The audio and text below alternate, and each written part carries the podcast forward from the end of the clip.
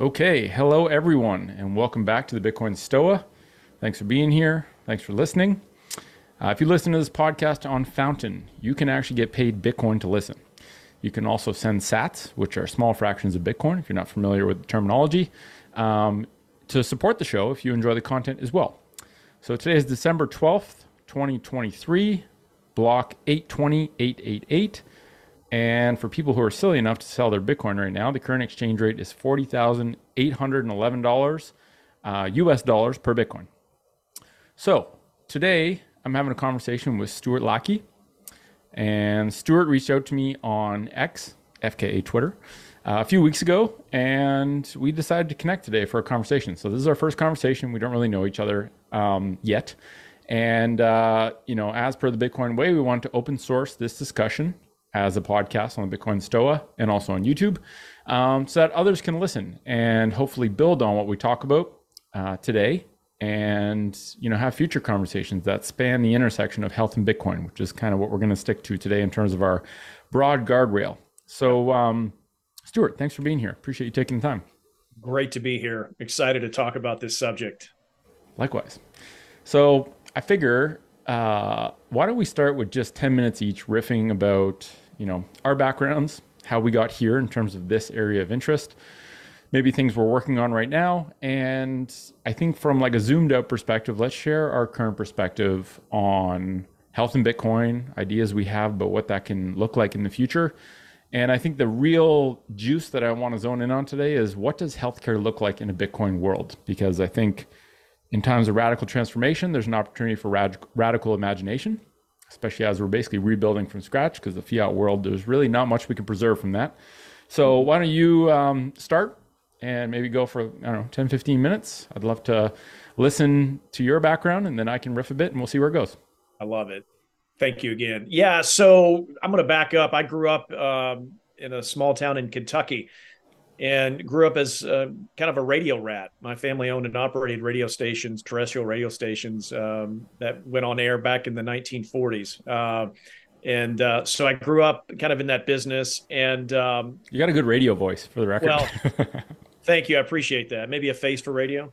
Yeah, there you go. Um, as they say. But no, I, I, moved to Nashville, Tennessee, which many people, you know, have come to know as, as you know, country music capital of the world. But ironically, there there's a bigger healthcare economy in Nashville than there is an entertainment economy. And Nashville is the capital of the health uh, of the U.S. for health services, and a lot of the hospitals and uh, many of the SaaS models in the U.S. healthcare system are based out of Nashville or have come out of companies that started in Nashville. So pretty robust uh, economy from that standpoint.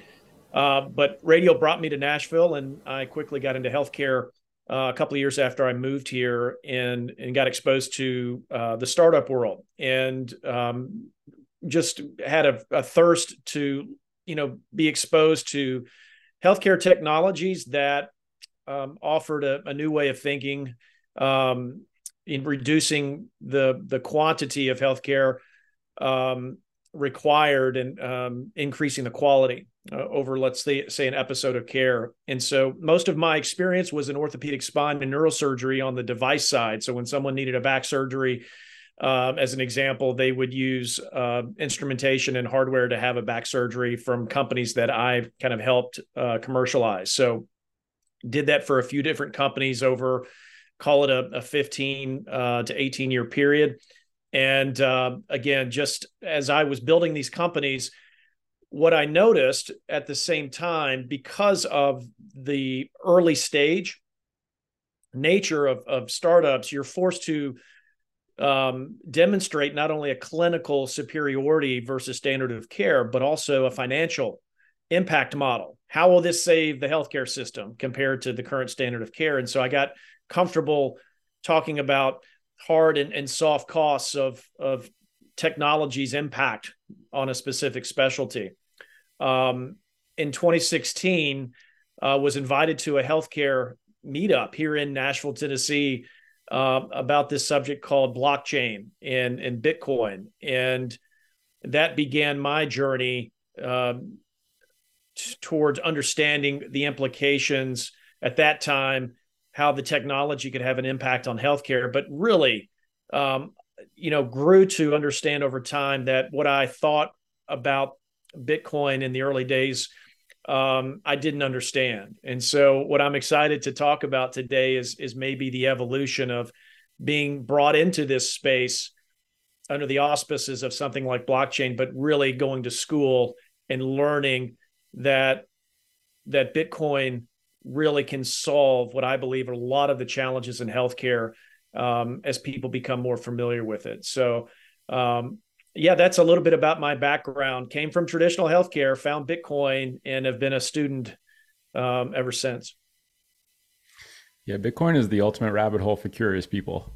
Uh, and if you layer onto that entrepreneurs who, you know, find joy and meaning in solving hard problems and doing hard things, uh, then it's like a double double whammy. So, yeah, it does take a while to really study Bitcoin deeply enough to really get it. I think the deeper you go, the more you realize how little you know. At least that's been my experience. And uh, like I said, if you're curious, it's like this never-ending uh, study practice that allows you to take so many different roads that there's always some sort of novel face of the thousand by thousand square Rubik's cube that you can explore. Um, I spent the past eight years of my life in the world of what I thought was health, but what I really learned was the disease world, the, the disease care world. Um, and yeah, I'm formally trained as a physical therapist. When I graduated from school, I opened a clinic and uh, really experienced firsthand the business side of what is widely acknowledged in Canada, at least. That's I'm coming from the Canadian perspective, but I do, I am pretty literate with different, you know, the European, the UK, the Australian, and the United States perspective to some extent. Um, people here call healthcare they call disease care healthcare, right? Like disease care, which I define as the diagnosis of disease and the treatment of symptoms, is widely acknowledged as healthcare, which I think is part of the problem. Because if we think we have a healthcare system, then there's no need to actually ask the question, like, how do we build one, right? People think we already have one. We just have to improve it. It has to be more efficient, all that stuff. And, you know, I call that kind of healthcare 1.0, which is really just disease care. So I spent time inside the, the world, the business world of fiat disease care, and quickly realized that a system that revolves around diagnosing problems, attaching big words, and then treating the symptoms of the problems without actually ever addressing the root cause. Because as a physio, I was not trained to address root cause. I was trained to treat people's symptoms. That's why they came to see me. Um, I wasn't trained to help them change their lifestyle. They didn't actually come to see me to change their lifestyle. They wanted the quick fix right? This high time preference world that fiat has designed, where people are like, I'm coming to see you. I have pain. I want no pain. That's it. I don't really care if it's actually short term. I just want no pain now. So, very quickly realized like, I don't think this is sustainable. You know, everyone just ends up sick and trying their best to get out of pain and being given these short term options. And none, none of the professionals that I saw in disease care were actually trained on how to help people with their health. It all revolved around disease. Um, and then I kind of shifted over to more of what I call a healthcare business, which was just education. Um, started a company called the Foot Collective. It was a health health network focused on feet, and the whole premise was, why don't we help people better understand foot health and help them take care of their feet by wearing better shoes, by just understanding how the body works at a fundamental level, and see if we can actually build a profitable business on that. And that's what I call healthcare 2.0 in my mind is like healthcare 2.0 is just self-care, right? Like people literally taking care of themselves and the businesses that are built on healthcare 2.0 no longer are there to be the hero to, to solve people's problems and give them the answers. They're companies that provide education and tools that help people take better care of themselves. And, you know, a couple of my really core tenets in terms of my understanding of health is that health is a process, not a destination. So I think if we all kind of like Bitcoin, right? Like you don't get to a place where like I know everything about Bitcoin it's really a process of constant learning. Change is hard. Most people learn in one of two ways, including myself. It's either curiosity or pain. Uh, I think that holds true with health and money. And unfortunately, the path path most commonly taken, it seems, is pain. People change right. through pain. Um, and my biggest framework for health is uh, the six pillars. So I look at sleep, food, movement, the mind, community, and money and I actually consider money um, to be. You can either call me Nick or Caribou. It's not a big mystery. It's up to you. Um, the I consider money to be the keystone pillar, meaning that you can understand all the other pillars, But if your time is constantly being stolen from you because of the money you're choosing to use, you're never actually going to have time available to take care of yourself. And so, even though being healthy doesn't depend on money, having an understanding of money and saving your time in a form of money that doesn't steal from you is an incredibly important part of actually being able to preserve your health. Not to mention the fact that fiat is super stressful, right? Like when you're constantly trying to make ends meet, oh. working harder to get less, yeah. that's super stressful. And so I think that contribute. I think fiat is just bad for people's health in general. Um, and you know, I know from my experience, once I started saving my time and energy in a form of money that didn't steal from me, I all of a sudden had this surplus of time and energy to be able to learn about health and learn about how to take better care of myself. And so I think that's where my interest comes from this notion that Bitcoin seems to be ushering in this renaissance of personal responsibility, this rebirth of people actually being willing to take personal responsibility.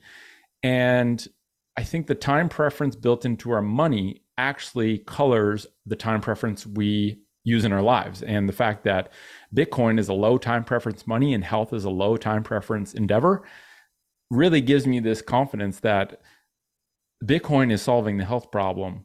It happens at an individual level. Everyone is going to be experiencing exponentially more pain in terms of their health and in terms of their money. And therefore, everyone will find Bitcoin eventually. It just depends on how curious you are and how much pain you're experiencing. So that's sort of my background. And I think Bitcoin is just this magical thing that you know the trope that bitcoin fixes everything i don't think it fixes everything but it fixes most things and i think health is one of the things that it fixes so um yeah where do you want to go next with the conversation that's kind I of I love that. no i love that um i you know i've got some i've got some data i want to share at some point during our chat together nick it um you know illustrating at least in the us system in terms of um the impact that an increase, you know, the inflationary pressures that we've we talk about in in the Bitcoin space across all economies, right? All sectors of all economies is also found in the healthcare system, the U.S. healthcare system. And I can share an infographic just I created um, to illustrate the cost of healthcare over the last, you know, several decades in the U.S. And there's there's historic reasons that we can go into why that is, at least in this country um, but then also showing, say, over the last seven years, the cost of healthcare in, denominated in Bitcoin, and just the inverse. And we all know what that you know looks like, generally speaking. But the specific inverse uh, increase versus decrease, uh, USD versus Bitcoin, and, and the impact and cost of on the U.S. healthcare system.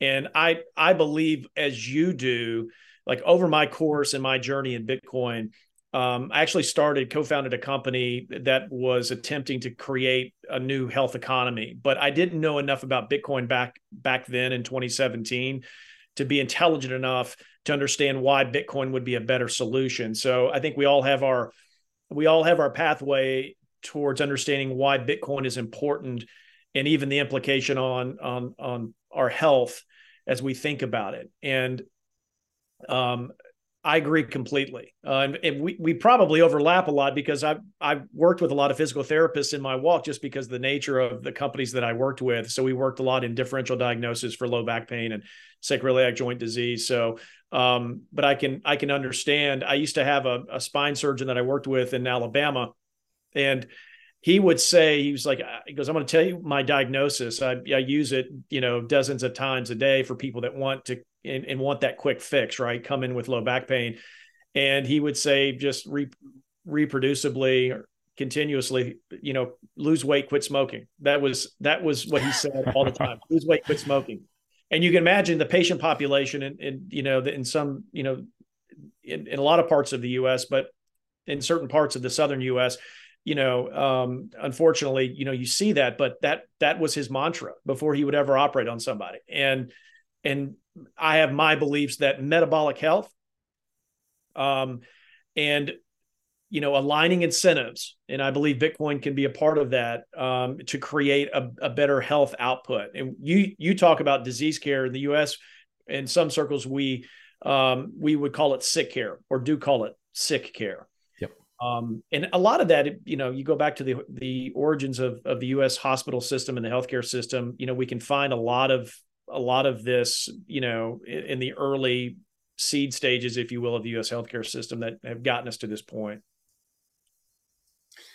Yeah, I think so. Two things kind of came to to mind there. Uh, I often used to diagnose low back and knee pain patients with sittingitis because at least you can actually bring to light the co- the root cause of where a lot of it comes from in terms of the musculoskeletal problems and even people with messed up feet shoeitis. Because at yeah. least they can understand that right? It's like you have pain in your feet or your back caused by chairs and shoes fundamentally. Like there's obviously more variables at play but um so I like that his diagnosis was lose weight, stop smoking, but it does highlight, I think, an important point, and I think feeds into this notion of uh, you know, healthcare services and tools and products built on Bitcoin, this notion that probably most people who are smoking and most people who are overweight know that they should stop smoking and that they should lose weight.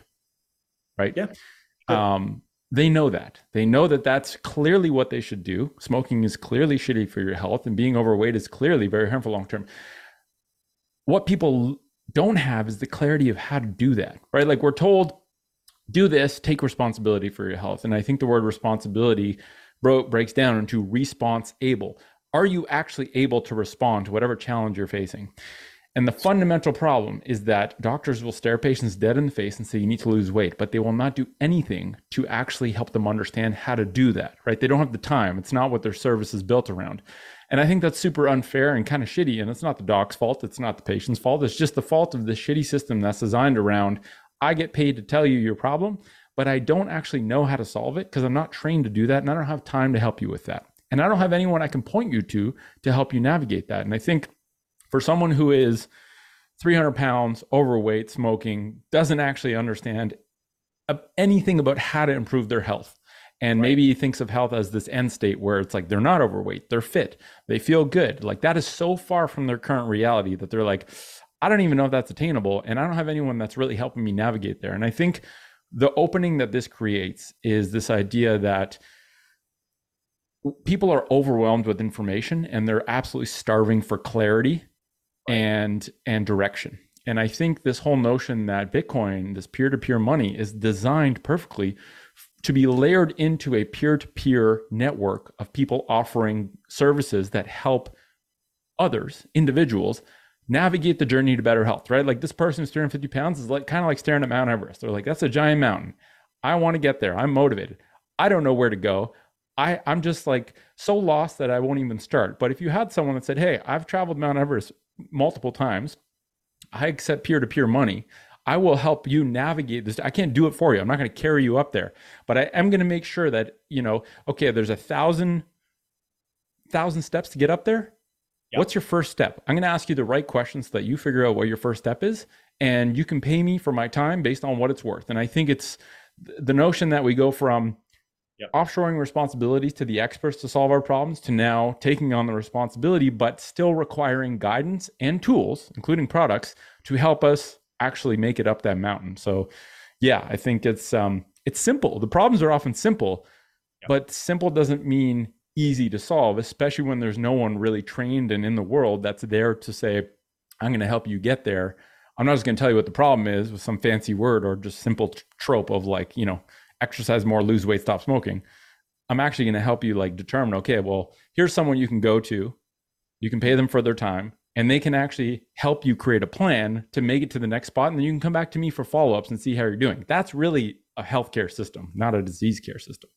Right right? And it, it's kind of iterative right? It builds on that process. And you know we've talked about in in many circles here in the states nick is okay does that begin with you know a modified network of physicians that you know that create that personal responsibility um you know process where you know it, it largely in the US healthcare system the patient I'll call the patient customer right? Because we're talking about money, right? So patient customer has largely been removed from the cost of care and really being responsible for their own care, right? It's, it's like I've got to lean on, and, and I know, you know, Canada has a socialized, um, you know, healthcare system. And, and the U.S. Is, has largely been subsidized and, and socialized since the 1960s for certain segments, the infirmed and, and the elderly and while many would argue that those programs, and I'm talking about Medicare, Medicaid uh, specifically, have have created a, an, an umbrella for for those patient populations, I think it's created a dependency, and I don't think I know it's created a dependency that people must rely on others and, and, and systems in place to take care of them. And and that's not what Medicare was set up to do um, frankly, and and it's become this you know this 4.3 trillion dollar you know behemoth now current day that really never should have. So you take the patient further away from knowing what the true cost of healthcare, the financial cost, and take them further away from being solely and individually responsible for their personal health, then you have the current system that we see and why I don't believe it's just you know a national issue. I think it is a true pandemic um, of, of massive proportions, and you know we we can spend all you know a lot of time in in the U.S. healthcare system, you know, fighting these these things in terms that we can throw dollars at that can fix a problem when really it starts with behavior around metabolic health um, and it and it revolves around creating what I believe can be through Bitcoin a true marketplace for health products and services that are actually beneficial to to helping patients in the way you just described a moment ago. Agreed. I think there's so much potential and even just the notion of a you know maybe centralized, maybe decentralized um, marketplace for services and products that are there's a feedback loop built in so that there's a reputational element Yep. Um, you know, this whole this whole idea, I often, you know, in working for, you know, various healthcare companies um, or health education companies more so, I've sort of imbued a lot of my sort of Bitcoin studies into the terminology that I use to talk about with, you know, the people I'm working with. And the Foot Collective, this um, health network focused on feet. It's a global health network. They're mainly education based and they sell some tools and they do events and they bring people together to to make the journey actually playful, which is kind of cool. But we've had these conversations where we're they built a pro network of people who take the same mindset and approach to empower people to understand their body so that they can take better care of themselves. And those are actually pretty rare, right?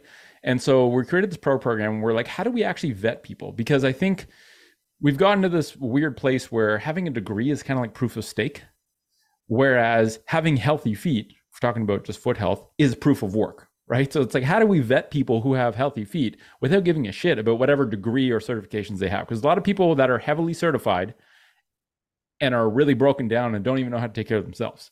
And yet there's a lot of people with no certifications who are doing the work every day and have really great health and have the proof of work to show like their health is proof of work. So what we came up with were these tenets where there were these general principles that doesn't tell people how to treat and make sure that they align on our base philosophy. And one of them is education is my t- primary tool to empower my patients.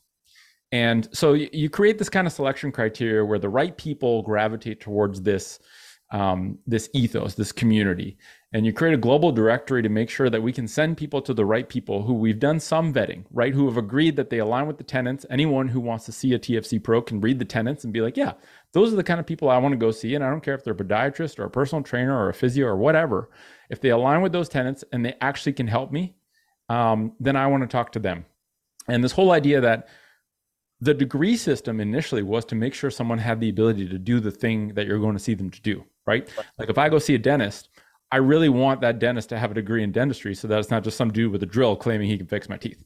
Um, so there is there is a purpose there. But what happens when we get so far off track that what physicians are learning ends up being basically they're like glorified drug reps now based on their education. I have friends that graduated from medical school and they're like, we learn more about drugs and what drugs to give and not to give with other drugs than we do about anything related to lifestyle and actual true health. So what happens when the people who are all degreed up no longer have the ability to actually help someone navigate their health and are so hyper focused and hyper trained on disease care that they can't even see beyond that scope. And actually, their incentive in terms of financially is to treat disease and they have a disincentive to go outside of that lane because they might get punished or sued or whatever it is right exactly. so so we've just created this pigeonhole where people with the, all the fancy degrees have these golden handcuffs where they have all this time and money invested into learning the wrong shit yep. and now people need help and we need a way to connect the people who understand health have the proof of work to show that they actually have good health to connect with and help the people who need help navigating the journey to health and a way to put everyone in the same ecosystem saying, you know, we accept Bitcoin for payment and we're willing to pay sats and we just want to talk to the best people. How do we determine who the best people are? And that's, I think, fundamentally, you know, people have to be given the right education to learn, but then they have to be connected with people who can guide them along that path. And I think that's literally a whole new realm of possibility that hasn't been explored and has so much untapped potential that it really is exciting to be able to build a a marketplace of products and services related to health with Bitcoin that is global and is based on reputation and ability, not degree. So rant over. Sorry. Oh, I love it. No, it's it's the litigation piece, especially in the U.S. healthcare system. I mean, physicians. Let's just talk about primary care physicians. That that's the deal, right? I mean, there's there's a litigation piece if they stray too far from the path uh, from published medicine, right? That there's going to be some kind of ramification. I mean, um, there are, you know, holistic, um, you know, wellness physicians who have seen that, um, seen the light, and and are more uh, prescriptive relative to patient, uh, you know, dealing with patient issues and in in disease from more of you know uh, call it homeopathic or or you know natural way of healing. And and those people largely have been ostracized by the main the mainstream medical community. That's changing though. And as i think as people become more informed and um, better you know equipped to assess maybe what's at least broadly wrong with them or or appears to be an issue with their personal health care they can now you know hopefully you know find physicians that uh, and clinicians that are um, more suited to thinking more broadly than just what medicine can I prescribe.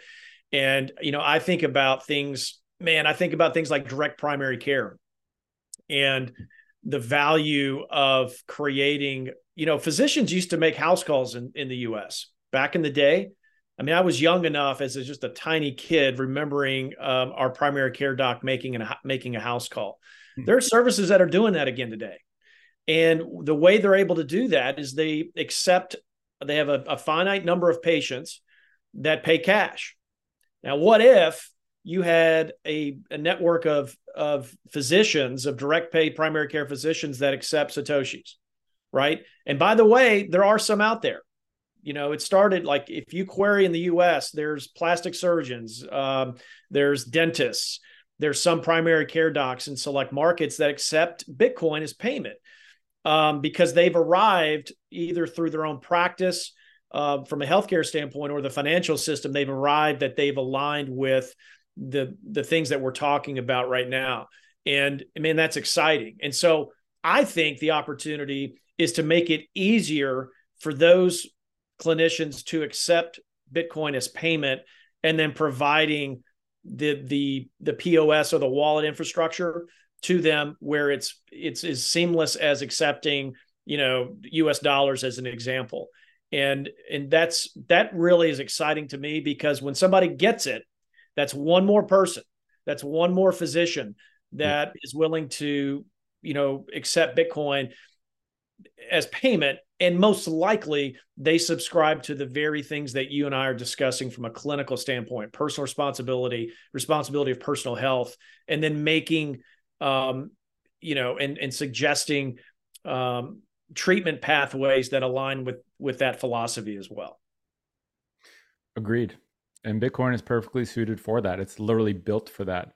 Um, yeah. And I just think there's so much bloat. Like I had done a podcast with Dr. Jack Kruse, and I did one with Andy Schoonover from Crowd Health too, which I think is, or no, he's, I don't know if he's based in Nashville, or if he's based in Austin, might be Austin. He's in Austin. Uh, Andy's in Austin. Yeah, great guy, great company. I'm super yeah. super fan of what they're doing. Yeah, super innovative in how they're going about that, and I love seeing all these little seeds pop up of different ways of thinking about what does healthcare mean? How can we actually do this?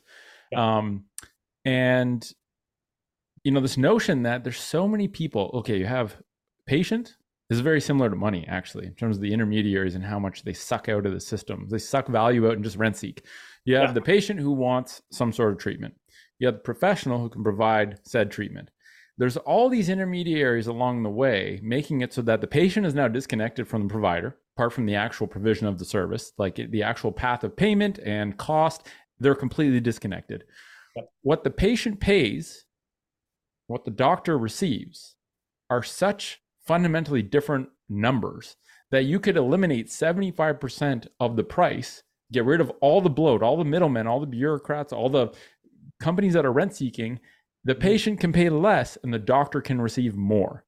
Now, if I haven't seen a bigger, you know, discrepancy that is rife for creative destruction and obliteration of all this inefficiency, it's health and it's medicine. And I think there's always going to be a need for medicine. There's always going to be a need for providers. I think the nature of how providers get, offer value needs to change, right? They're no longer there to give answers and just treat disease and you know get paid per treatment you know i remember a patient of mine told me this and i'm not sure i haven't really it's kind of hard to find out if this is true and it's so far back that i don't even know but i think it's still a cool story to illustrate incentives in china back in the day doctors used to get paid they would used to have a caseload so they would have a thousand patients under their care they would get paid um, if they had to see the patients frequently they would get paid less yeah. If they didn't need to see the patients very much, they would get paid more. And that was a beautiful alignment of incentives because the better doctor you are, the less shit people have that are problems and they need to come see you for. And just this notion that,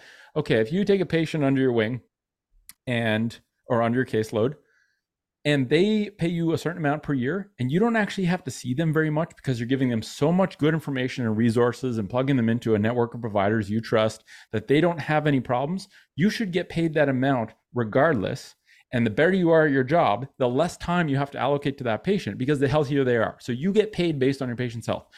Whereas if you're not doing a good job as a doctor and you get a fixed amount from that patient, you're going to see them a ton. They're going to take a ton of your time and energy. And it's essentially you're disincentivized to, to just treat people.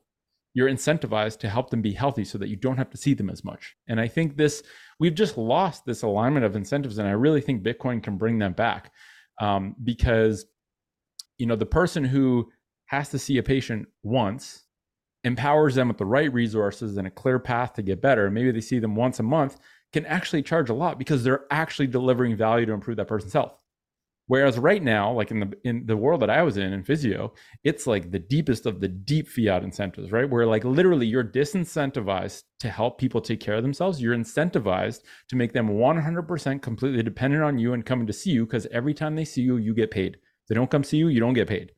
Yeah. So yeah. so it really is just this giant disconnect in incentives, and I think Bitcoin Bitcoin can actually bring it back by establishing an actual free market for health yeah. services and allowing the most effective providers to be able to charge the most for their time right. because they can show that they can help people the most right like someone can charge a thousand dollars a month if they're actually really good at what they do because people will keep paying that person whereas if you're if you're just charging to treat people, people are going to move away from that. Like you said, the better informed people become, the the more they recalibrate their expectations of what kind of person they want to go see as a resource. And it's probably not going to be the person who just tells them the high time preference thing that doesn't fix anything. So yeah. it's I really think it's just a it's a personal choice to accept personal responsibility for understanding how your body works yeah. which then allows you to make more educated choices about which people you go see and for what issues and at yeah. what points. And it's the same thing with money, right? The choice to accept personal responsibility for understanding money allows you to make better choices in terms of what money you choose to save your time in and how you and how you use money in the world. And I think there, you know, one will play off the other. And uh, not only will Bitcoin, I think, usher in this new era of health, but it actually provides the best tool for us to build healthcare 2.0 businesses and services on top of. And I, am very excited to see what what comes up. Yeah, what you so well laid out, what you described there, the, the Chinese example is a value based care model versus fee for service. So like in the US, we've we've been trying to undergo this change from fee for service, meaning the, the more tests the more surgeries, the more meds prescribed, um, the more diagnoses, the better. And both physician and facility would get paid more the more they prescribed all those things, right? In a value based care model, it's actually decreased quantity of care, increased quality of care yields a better out, output, and then thus the the facility, let's call it the hospital, and the physician would get paid. They would be, get paid more according to the value they brought to the episode of care, if that makes sense. So it's it's, sense. it's completely where it needs to go. And we think about value based care. Well, that says Bitcoin to me you got all these these U.S. healthcare you know execs and and experts say, well, we're going to a value based care system. I was like, well, okay, let let's see it in action. And what they don't really understand, Nick, and this is the truth, that for all of this to really work means that you know three fourths of the people that are trying to help and fix healthcare from an administrative standpoint are not going to have a job. They're going to be without a job. And so yeah. I was on a panel. This was this was this was kind of during my blockchain for health um, you know, uh, educational process when I was ignorant. I didn't know what I didn't know, but I, I did know this is that we were t- we were at a healthcare conference. I said, "Is everybody in this room willing to give up their job in healthcare if all this is really going to work from a decentralized health standpoint?" Right? That's what we were talking about, and everybody looked at me. Well, what do you mean? I'm, I'm a part of this solution because you know because I should be, and and so it's it is it's one of these things that for all of this to exist, healthcare as an industry as a capitalized industry, especially in the US, will look a lot differently. Um, and the value really will find the providers who help patients actually improve health. And the, the goal, by the way, as a as kind of an epilogue to that discussion, is the goal is to use health care less, not more. It's to use it less. Because by by proxy, sick care all... less. We could say let's use sick care because I think in that context, we we should strive to use sick care less, which means we have to be more creative in our provision of healthcare. Yes. The primary channel of which is education. Well, and if if you know, let's just call it well over 50%, let's just call it 60 to 70% of all health costs in the US at least are metabolic related, right? Um, all of that fixes itself if people really make the decision to become more metabolically healthy. Some folks yeah. can't because either because of genetic predisposition um, or there's circumstances or situations that you know they're that, so rare though. They're so yeah, rare. It's the lion's share, and I, I, I offer that caveat because I am sensitive to there is a there is a certain patient population that that would cover, but the lion's share have the have the ability to be a better version of themselves. They just don't know it. And they it's through this educational process and this this uh, patient sovereignty um, that that all of that is possible. And it you know we call it disintermediating healthcare because of you know like you've got the provider you've got the patient so far from the provider in terms of the costs um, and and things like prescription drugs. You have pharmacy benefit managers in the US that add to the layers of cost of of what a, a you know uh, a prescription drug and i'm not a huge fan um, but when it is necessary it's it's way out of whack in terms of of the cost. Um, do i have the ability to share something? Do we yeah we i uh, when you mentioned it before i went to screen share and you should be able to so there we go. Okay can you see this? I can. Okay i'm going to play something for you. Watch so this is really this is so to set the stage this is an infographic from that shows the cost of U.S. healthcare from 1960 to 1921, and this comes from CMS. And I can we can add this in the show notes so people can play with this. But I want you. We'll we'll play it a couple of times. It takes about 15 seconds. Look at the orange, which uh, it's interestingly the out of pocket cost in this infographic is denoted in the color of orange. So we have these subjects or these categories of hospital care physician and clinical services, prescription drugs, nursing care facilities, and, and so on. People can, you know, can kind of analyze this. But I'm going to hit play on this, Nick, and watch what happens to the orange sections of the infographic in all of these categories from 1960 to 1921 by year. Can you see the movement? Yeah, yeah, yeah. It's shifting away from orange and towards green, which is Medicare, Medicaid or private insurance, which is insurance. that dark, you know, that red color. keep watching. Now we're in the 80s. Okay, so we're still, I mean, yeah, out of pocket is getting squeezed hard now. So people would say, well, Stuart, the out of pocket costs are going down. Isn't that great? Well, look what the also, if you look at the total spending, it's insane. This is a cool graphic. It's very, very illustrative. Exactly. And so the cost of care has gone up and the individual has so become 19, exposed 19, to that cost. Yeah, 1960, I think it said like 26 billion. And now when it gets to 2021, it says 300 3,553 billion. So it really it's in the trillion. very three, yeah, three point, yeah, 3.5 trillion and it's now 4.3 trillion since since 2021. So Yeah, I'll put yeah. this in the show notes for sir. If you can uh, message me this on um, send me the link on X. I'll yeah. put this in the show notes because it is very illustrative and allows you to kind of toggle through the years and you can see over time just the amount of people paying out of pocket sharply declines. Private insurance, Medicare, Medicaid sharply inclines, and the total spending just goes exponential, where it's like hardly even recognizable on the same freaking galaxy. Okay, so we can imagine the cost of care in these categories increasing on a on a line graph, right? Like just you can you can visualize that. Let me share something else real quick um, to kind of pull this all into um, context. So what I'm going to share with you now is I don't know if you can appreciate that now. Um, yep, and I'll I'll I can I'll share this too. This is a line graph in those same categories, Nick. From night from 2014 to 2020. Okay, so seven complete years. The cost of U.S. healthcare denominated in Bitcoin, and I'll clean this up.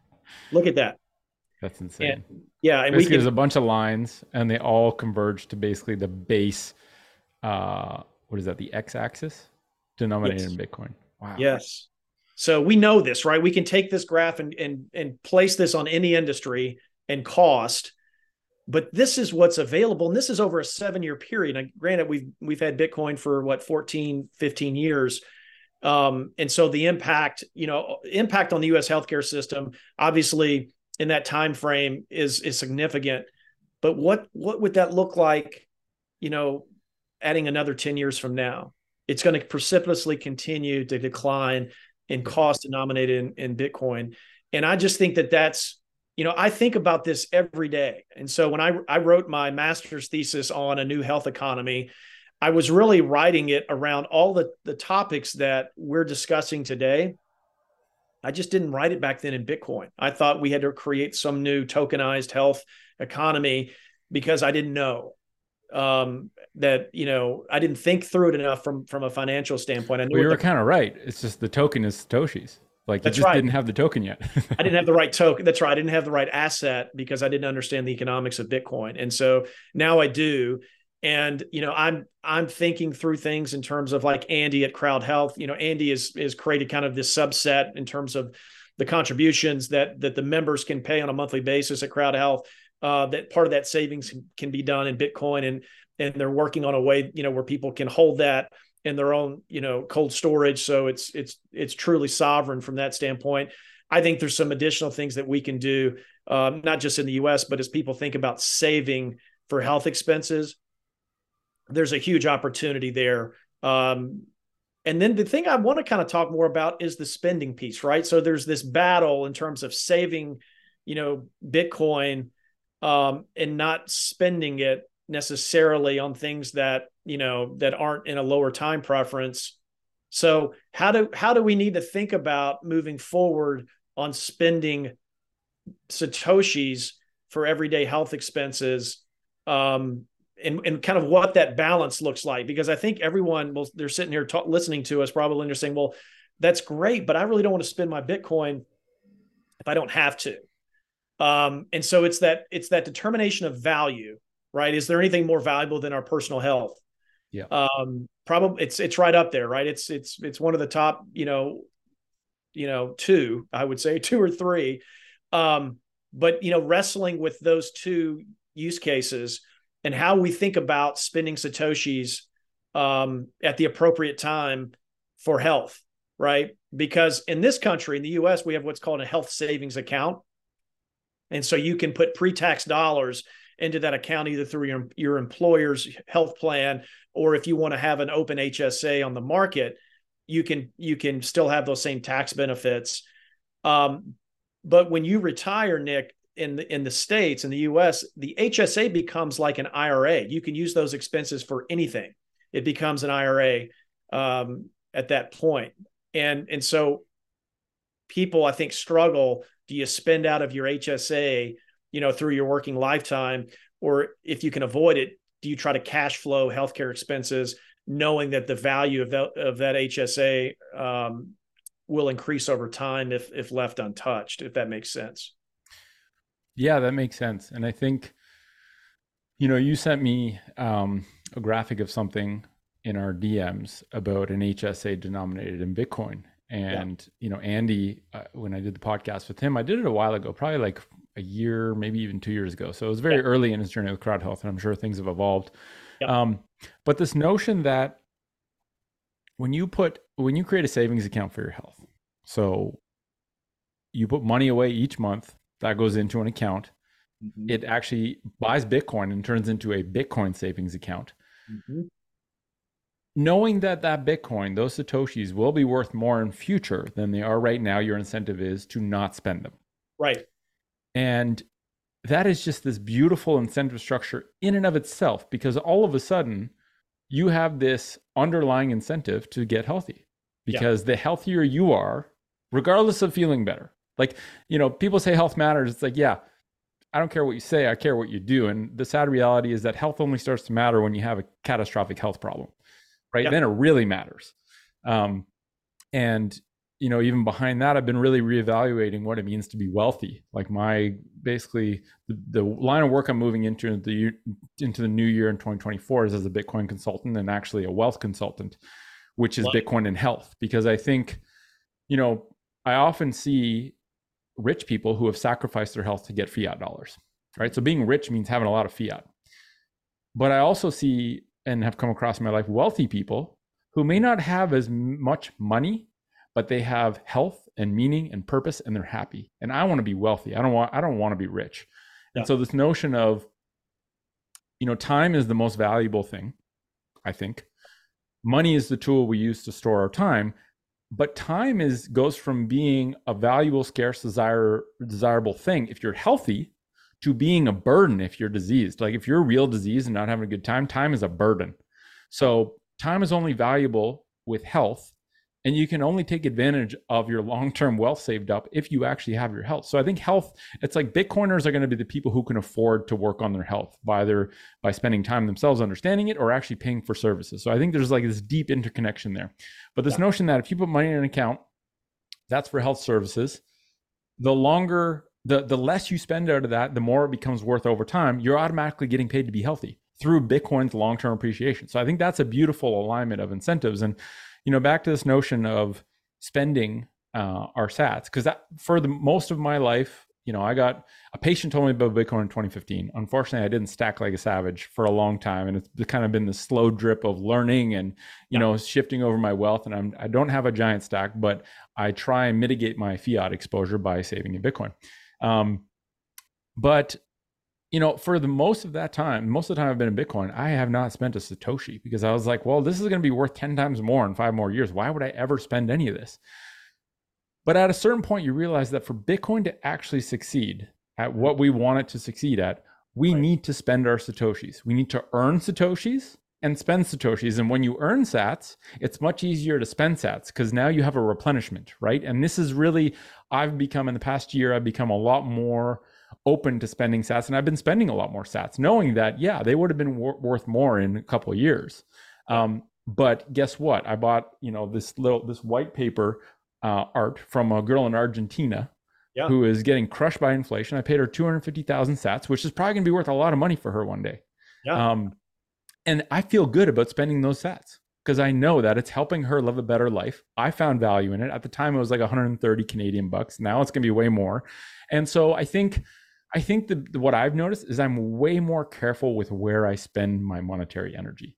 but I am no longer hesitant to spending sats. And I think at the end of the day, if you have, if you're struggling with your health and you realize there's a group of people who are interested in helping me navigate my health process, who are really good at what they do, because I heard about them from a friend of mine who had really great success, mm-hmm. and they're willing to work with me, but they only accept Satoshis. Yeah. I will be much more willing. There might be a lot of fiat world pain and disease care to force me to a point where I'm willing to part with my sats. But eventually, you know, the idea that fiat induces exponentially more pain, disease care induces exponentially more pain, all roads lead to Bitcoin.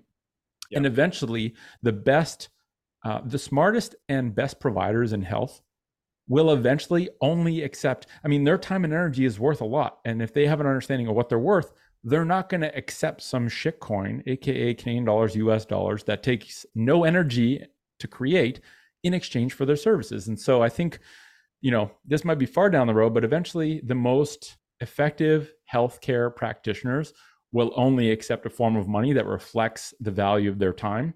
And Bitcoiners who were curious initially yeah. will eventually be willing to part with their sats to actually get help, real help. So yeah. that's my theory. No, it's uh, you know the connect connectivity of the physical world and the digital world through proof of work and and you know uh, is I think is really the crux of this. You, you know, it's like robbing the monetary energy of all of us. You know, it's what Saylor said, I think so well, you know, a couple of years ago. It's it's it's working for a currency that's worth less and less over time. And you're like, most people go around, they do not assign a value other than their salary or their total compensation to like what they assign that to what they did, right? But they don't think about the really what that value and that time represents relative to a to a deflationary or I'm sorry, an inflationary shitcoin, like you said, U.S. dollars or or Canadian dollars. Nobody thinks about that. They th- or they think they can out earn, you know, um, that delta and we've seen certainly over the last few years with number you know numerous examples of you know listen you have to think you have to think how bitcoin can serve in a deflationary way and i too I think about well the value that i bring you know for a for a compensation that continues to de- be debased and and spending power continues to decline th- you do get to a point you're like, well, I'm earning this, I'm earning a new form of monetary energy in Bitcoin.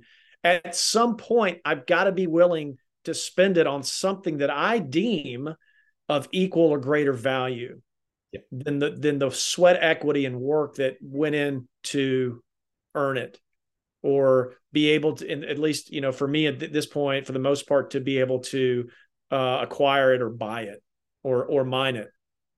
And and it, it is it's it is a fascinating kind of like a separate wormhole or rabbit hole to really think about you know why and how should i let go of bitcoin?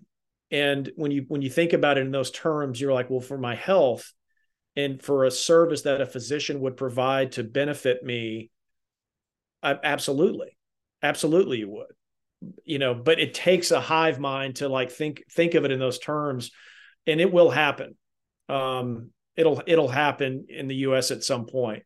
Um and honestly that's what i'm that's what my passion is is try to is trying to create a new thought process around you know the a marketplace around health and health services. And i believe honestly nick that one of the best ways to do it and we can talk more about this um, you know, in a separate conversation is is to create a fee schedule menu denominated in satoshis. Like at every provider that that at least gets bitcoin it's like okay here's our because there are a lot of places now that do accept cash for service i broke my I tell, I tell the story all the time I, I broke my left foot a, about a year ago chasing my daughter around in the living room i hit the ottoman right completely crushed the two the last two toes of my left foot. I knew they were broken, right? 18 hours later, my whole foot's blue. So if I'd gone to the emergency room, um, that probably would have been a $2,000 expense, give or take. I found an outpatient um, imaging clinic that did two X-rays. Uh, the images were read by an orthopedist. Uh, I was put in a boot out the door. What do you think that experience cost me out of pocket? Fraction of a couple thousand dollars. Three hundred and twenty-five dollars. Yep. Okay. I asked during that when I checked in for that exam and that X-ray. I said, "Do you have a cash pay fee schedule?" The woman whips it out. She said, "Yes, we do. Up to two, uh, one X-ray, it's this. Up to two X-rays, it was that specific." Now, what if a SAT pay schedule is even better? What What if your fee schedule was just denominated digitally in real time in satoshis? Yep. I'm not. I'm not forcing you to pay in satoshis. I've just provided you. It's like okay, you can pay in dollars, or you can pay in this new monetary system called Bitcoin, and here's what it costs. And there's no pressure. There may be a little education opportunity there at the point of sale, but just offering the option in a very digestible format, easy to transact, and people can decide as they become more knowledgeable about Bitcoin. And it, it has to happen from the provider side and it has to happen from the patient customer side. Yep. And that's one easy way to do it. Just offer your cash pay menu of services and your denominated currency, reserve currency, and also Satoshis. And then let the market happen.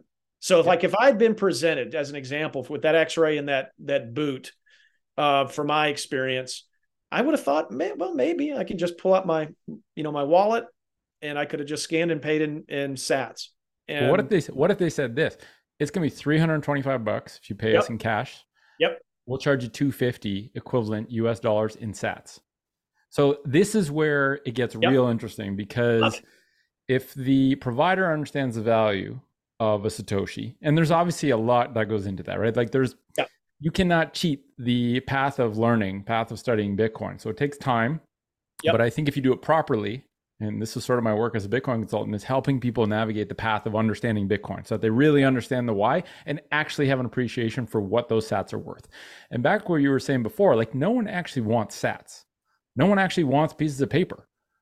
right, What we really want is what those sats or pieces of paper will eventually allow us to acquire. And so it just makes sense that, yes, this is the sequential nature of the adoption of a new monetary tool. It starts off as a store of value, then it goes to medium of exchange, then it goes to unit of account. This is like, there's kind of like steps that we need to follow for human minds to change and really like actually accept this change as it happens.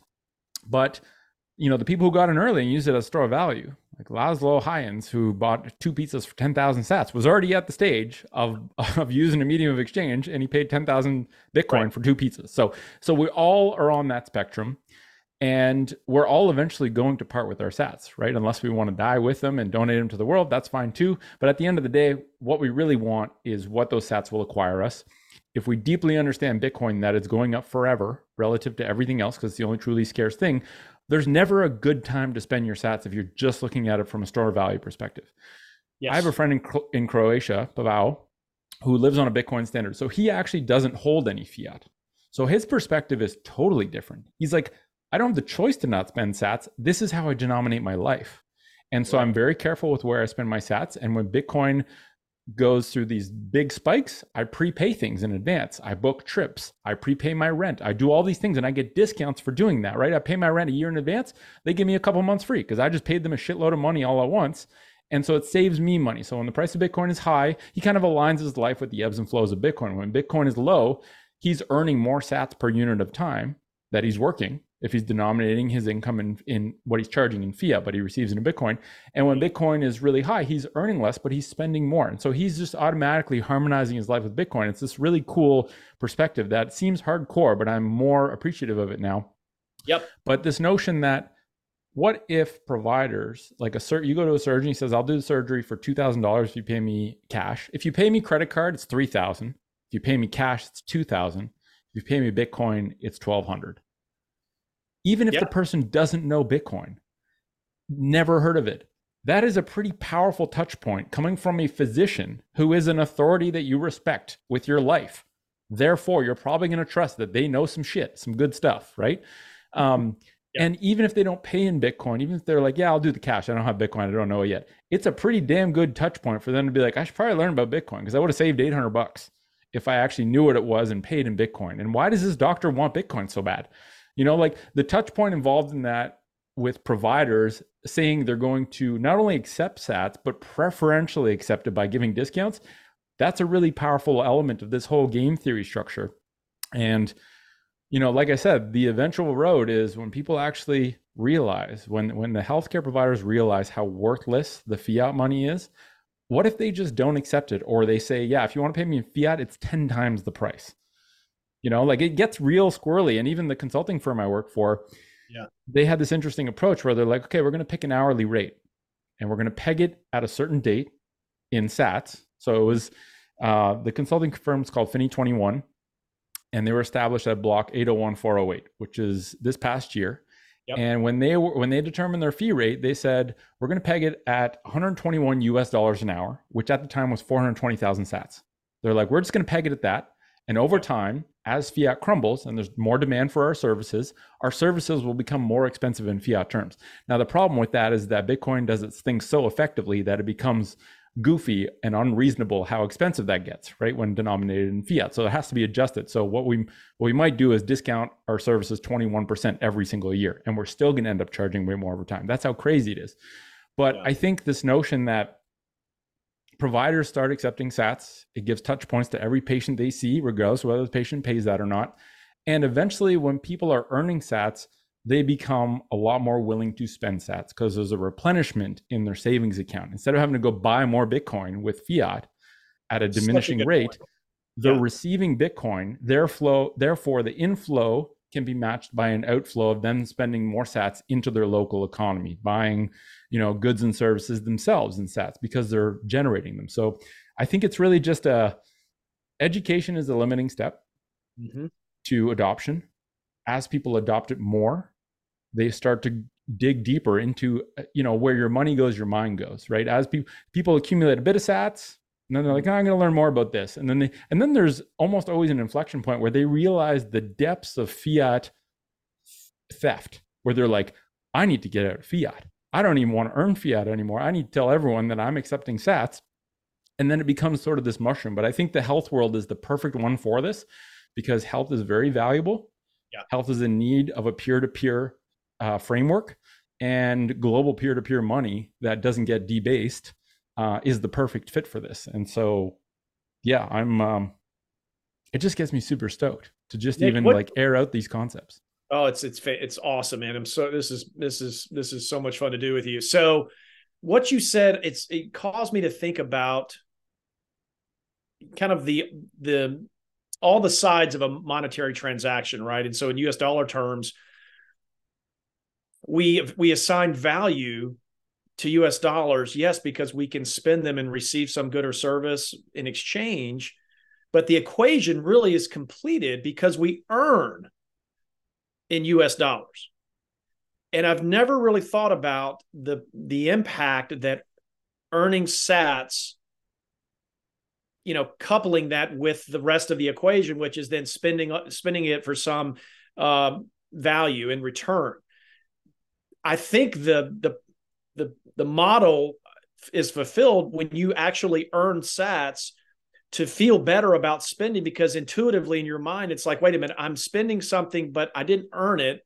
I had to exchange it from what i earned. And now there's this there's this exchange process that happens and i have to do this calculation. Is it a good time? But if you if you earn in bitcoin then the equation is complete. And if that makes sense. Yep. Like maybe you can't get there feeling good about spending it um, maybe outside of something that's life changing or life saving right now for a lot of people without this earning piece to it um, which is really interesting to think about because uh, earning it completes the loop of actually acknowledging it as yes. a true medium of exchange yes and it brings you it like moves you beyond the phase of store of value which is i save in bitcoin but I'm saving for the future and I still have I still mostly live in the fiat world in my day-to-day life. Right. To well now I'm receiving it as payment. Therefore, that is indisputable truth that it has affected me as a medium of exchange in my life and I cannot unsee that. And now that sats are coming in, I'm way more open to sats going out because I'm not decreasing the amount of sats I have by spending it. Right? This and I it, for me I, yeah. this happened firsthand where it was like it went from a novelty spend Right. To now, if I generate sats, people pay me sats for services. I want to then do my part as a steward of Bitcoin, as someone who's trying to propagate Bitcoin as a medium of exchange and actually replace currency with right. actual money. Um, well, it, it, diminishes this whole thing about hoarding, right? That's that's yeah. kind of one of the the choke points. A lot of a lot of uh, talking heads in the Bitcoin space was like, well, this is a store of value, and you know, I'm never going to part with it. I'm going to keep stacking. I'm never going to part with it. I might lend against it, right, as these lending platforms you know, become a little more mainstream, but I'm never going to sell it. And I think that that is, you know, in the context of health, you know that to me is a value. I heard Lyn Alden talk about this in the last few days on on another podcast. She would say someone asked her well when would you part with with your bitcoin? And her response was when whatever i decided to spend it on had an had an equal or greater value i'm paraphrasing um, on on what i on the bitcoin.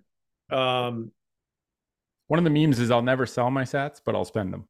I'll spend them that's right. Which is kind of like an imperfect meme because when you're spending, you are selling in exchange for something. But I think to, you know to complete that, it's like I will never sell my Sats for fiat.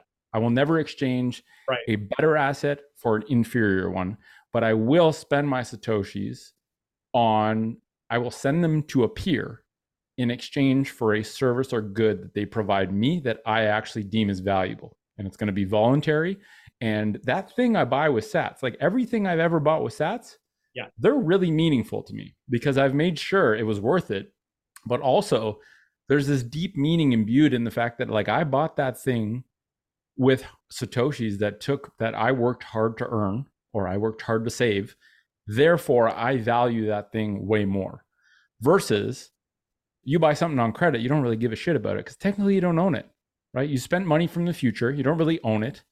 There's you know that thing owns you until you pay it off. In fact so the things I bought for sats are one of the few things that I actually own versus the things I bought in credit in my life actually own me until I paid them off. So there's this weird energy dynamic. My friend Pavel talks about this uh, of like when you buy things with money yep. from the past, when you're spending money from the past, which is spending from your savings, you are acquiring things and you own those things. When you're spending money from the future, when you're spending credit, those things own you until you've finished paying them off. There's a fundamentally different energy dynamic. Um, and I think there's even like some research to show that people who buy cars on with like giant credit loans don't take good care of their cars because they don't they know they don't really own it and they have probably a sense of resentment that they're working every day to pay for this thing whereas people who buy cars outright and they own them they take real good care of them so it's a weird it's this interesting dynamic and i felt it in my life and i think when you start to spend sats and feel good about those sats being spent despite the fact that that those pieces of paper behind me might be worth 50,000 Canadian dollars one day i don't care because yeah. i feel good knowing that i supported another peer who is building on bitcoin to mm-hmm. do her art that thing has a lot of meaning for me and it will forever and so i yeah. think there's like an in it's like a intangible that i've felt and that i don't think you can feel until you start spending sats but i think everyone at a certain point starts to spend sats. They do it hierarchically on things that matter a lot to them and i don't think there's anything that matters more than health although the caveat there is people only realize how much matters when it's gone. But once it's gone and you've made a choice to like really take responsibility and ownership, you then the next step is well, what tools and what individuals can I find to actually meaningfully help me navigate the process of health? If they're only accepting Bitcoin, I'm gonna I'm gonna pay Sats because I value my health. Now that I know what life is like without health, I have a much higher value placed on my health, and that's an important thing. Uh, the the you know paying cash for cars is you know something that we've subscribed to for a long time, and I think you're exactly right. It's like you you know um, you're you're more inclined to take better care of the things that you pay cash for yep. um, than you know borrowing from the future. And again, we look at a macro. I mean, that's that's the fractional reserve banking system, right? I mean, um, the entire world economy, in most in large part, is is borrowed from the future to get to this point, and that's that's why we're in this mess. That's why we're having this conversation, and I think it does bleed over to healthcare, right? It's it's um, you know does you know the cumulative effect of making poor health decisions on a daily basis. Well in the moment you may not think well this isn't really you know this isn't really a, a negative for my personal health.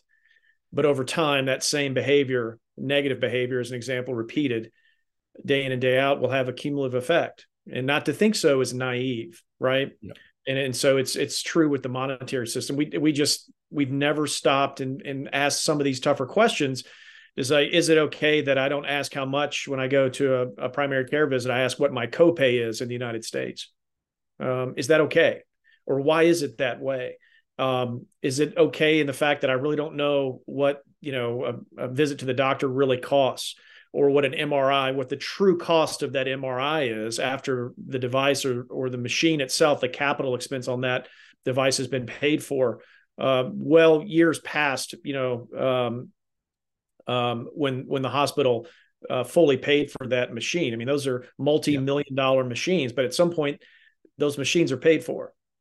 And so then what is the actual cost to run an MRI scan? And that's why you're seeing so many in, in, in certainly in the US market, where you're seeing these imaging centers that have cash pay models because the consumer now knows that you know what i can get an mri of the spine of the lumbar spine for 350 400 dollars i don't have to run that through an insurance program and pay out of pocket you know 1200 dollars for that right? Um, so and it, it goes back to the connectivity. And again i love the analogy of closing the loop of value thinking about it in satoshis of what the value of whatever it is is um, is being, uh, you know, defined, right, and realized in truth. Um, and again, that all that forces you to think about the impact of the behavior um, of what behaviors uh, have on our personal health. Uh, it's not easy to do, but it's simple when you yes. think through it. And not the best easy, shit's free. The best shit is free. Like I think yep what I've experienced is the process of improving health is actually one that begins mostly as the process of unlearning, unlearning all the bullshit we've been fed that right. actually isn't true, that complicates things to a point where we feel disempowered to even do anything. Yeah. And I think with one of my favorite metaphors, again, with sort of plugging in the Bitcoin world into health is this notion that, you know, I typically don't like the word blockchain because people have just, you know, co opted it. But I do yeah. like it in the context of your health is a blockchain of days strung together doing healthy habits. So if each day you stack a few healthy habits, small change, instead of buying a donut, eat a carrot. Like it can be the most, like instead of scrolling for an extra 10 minutes, go for a two minute walk outside. Incremental, tiny. The more of those you stack and the more you string together mm-hmm. each day you did a healthy habit, it's like one block in your blockchain. Just keep stacking blocks, stack habits each day small yep. or big, string together your blockchain. Don't miss a block, right? Instead of a 10 minute interval, it's a 24 hour interval. Yeah. Put some healthy habits in each block. tick tock next block. Talk put some effort into your health process. And it really is this, you know, it's like stacking sats is this accumulation process of wise decisions to number one, making more money than you spend. Yeah. Right. And I think health is kind of like you can visualize health as these credits, right? Every time we do a shitty behavior, we're spending health credits.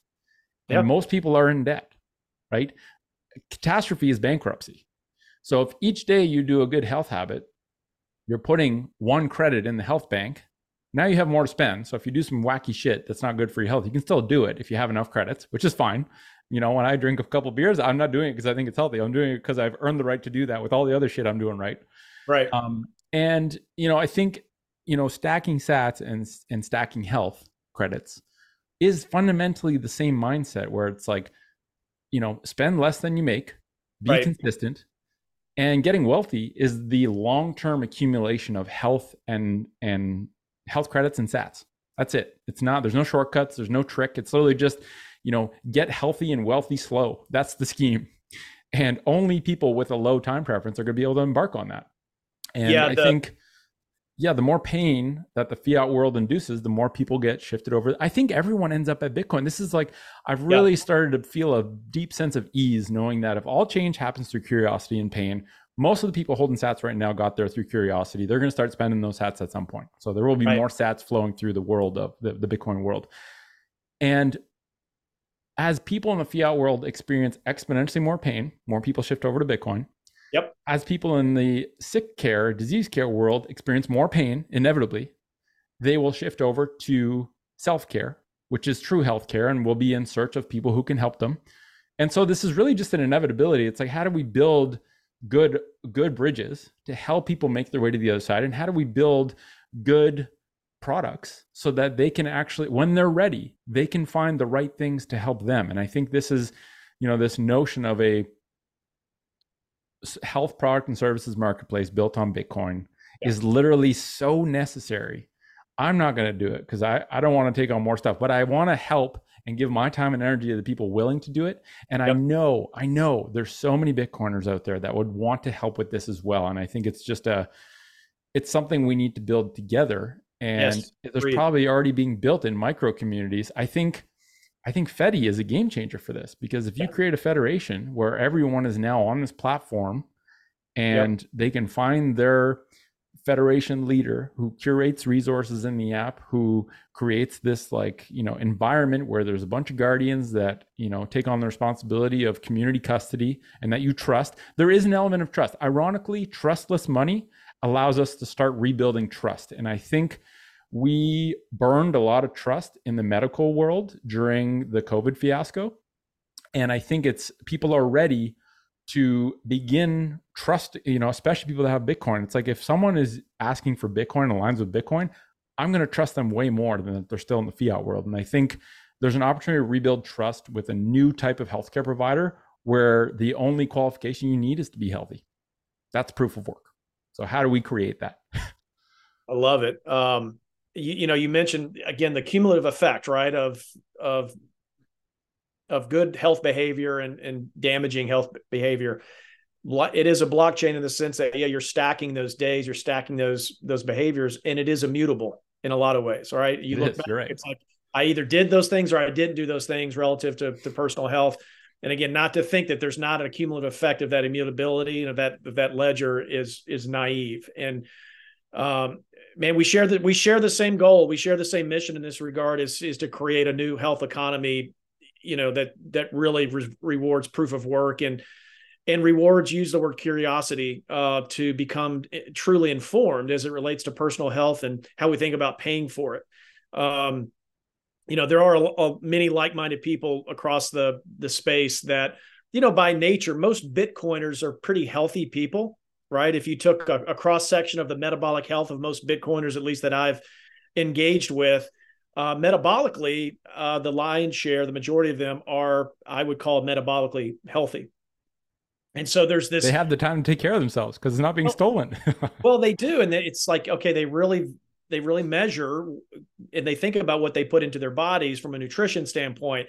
Um, it doesn't mean they don't enjoy a good beer, uh, like you said, but they they weigh the opportunity cost of what they put into their bodies and, and the activities that they choose to engage in, and and the people that they surround themselves with, and and uh, you know the healthcare uh, providers they choose to engage with, and um, you know I think a lot of I think a lot of physicians and especially direct primary care docs are Bitcoiners already. They just don't know it yet um and and they too will arrive. It's like man there's got to be a better way. And here's how it's really manifested itself. And i you know i've kind of practiced what i what i preach in this. And so um you know i have a direct primary care doc and it's a membership model. Uh, this one's an annual membership fee but i have direct access to you know to care to his cell phone uh, to to be able to see him same day or, or pretty much the same day, if not in person, over the phone or via you know WebEx, and um, the value that I assign to that relationship is so much higher than if I just saw primary care that was through an insurance network through my employer or that accepted my health insurance um, as it functions here in the, in the U.S. It's so much higher. Um, I think about you know my health so much more on a daily basis because I value that relationship, not because he's a doctor and I see him for everything. Actually, I rarely see him. Um, That's a good um, doctor. yeah, and well, it's just like, look, I'm engaged in you know my metabolic health. I try to eat the right things. I try to get you know exercise and and strength training and all those things that I I've come to know that are you know um, uh, helpful at you know in terms of personal health and have a large impact on it. Uh, but I I assign more value because I pay out of pocket for that, and I just when we do engage, it's like it's legit, and I know that I'm going to get you know good information. Um, he doesn't accept Bitcoin yet, um, but he left his profession because he was part of a large network and had no real true engagement with his patients. He got he had such a large patient roll, and now he's down to like 500 patients that he sees through the course of a year. And man, that's nothing for a primary care. And I think you know on a, on a Bitcoin standard, a direct primary care physician could could see even fewer patients, make a very good living, and be a part of this this new health economy with all the benefits that we've talked about today. Um, less is more, right? We need we yes. need doctors to be able to make house calls again, and in a Bitcoin economy, they can't. And if they have a good support team of health educators, a doctor can do a lot more great work, can really exponentially scale their energy if they have a good team of people who can help their patients get healthy. And then if something does happen, the doctor is there to deal with it. Like I just think there's a whole new way to structure a practice built on Bitcoin that has nothing to do with all the legacy baggage that sucks up so much of the cost, which means you can give more value for less for less money. And sure. um, yeah, I'm sure. hearing my little. I got a four week old, and I'm hearing her start to get a bit sassy downstairs. Oh, so I'm gonna. That's I'll great. uh, thank you. Yeah, but I want to do this again because I really think you know you're in Nashville. Bitcoin Park is in Nashville. Maybe they do a health health and Bitcoin event. That would be you know, the idea of being able to invite a bunch of doctors, surgeons, Bitcoiners, getting them all in the same place, talking about the potential of this, I think is part of how we create opportunities to build better things, right? You get coders, providers, Bitcoiners yeah. in one room. Magic can happen. So uh, maybe that's something to put on the roster eventually. And I think I think it just makes sense that Bitcoiners will be interested in health. And yeah. like you said, they take care of themselves. They want to probably take better care of themselves. They're curious, and they have the money, um, and they have the time because their money's preserving their time. So, yeah, yeah, agreed. We'll we'll see if we can work on that with Rod and the guys over there, and um, we'll see what we can we can generate maybe for 2024. But you know, I just there's going to be a lot more work done in this space. Um, I'm excited to be a part of it and help in any way I can, either through startups or through education or through for you know forums like this, Nick. And and we need to do this again because I think you know in six months this story is going to continue to evolve and you're going to start seeing seeing more use cases um, where Bitcoin is is you know being used and uh, maximized from a health standpoint. Um, you know, some of the other things too we didn't even talk about, and you know, earning earning type models is you know is somehow being rewarded in satoshis for um, you know for good health behavior and there's you got to think about okay we can't be too intrusive because that would encroach on like patient sovereignty um, but man as, as you think about collectives um, Bitcoin health collectives that somehow, you know, reward people for being less of a burden on that Bitcoin health collective uh, in Satoshis. Maybe there's opportunities there. I mean, it's all of the all the incentives align, right? So yeah. I look forward to this conversation evolving, and I suspect uh, we're going to see some great things in the next couple of years. Likewise, let's do it again in a couple of months. I actually had a bunch of ideas that I sent Andy about how he could incentivize CrowdHealth members to take better care of themselves by literally paying them sats yeah. to show up and you know do sessions with someone who could actually take some tangible measurements about how they're doing what their movements like. Like there's so many hygiene metrics that you can measure without being too intrusive that really give a good and even just like what if every time you went to a group movement session you got a certain amount of credits or something like that? Like there's so many ways of doing this. So I very much look forward to continuing the conversation. Let's do it in a couple months. We'll pick a topic specifically now that we've kind of, you know, opened the door. You've let's laid it uh, out there. Find little corners that we can explore. And uh, yeah, I look forward to it, Stuart. Thanks for taking the time.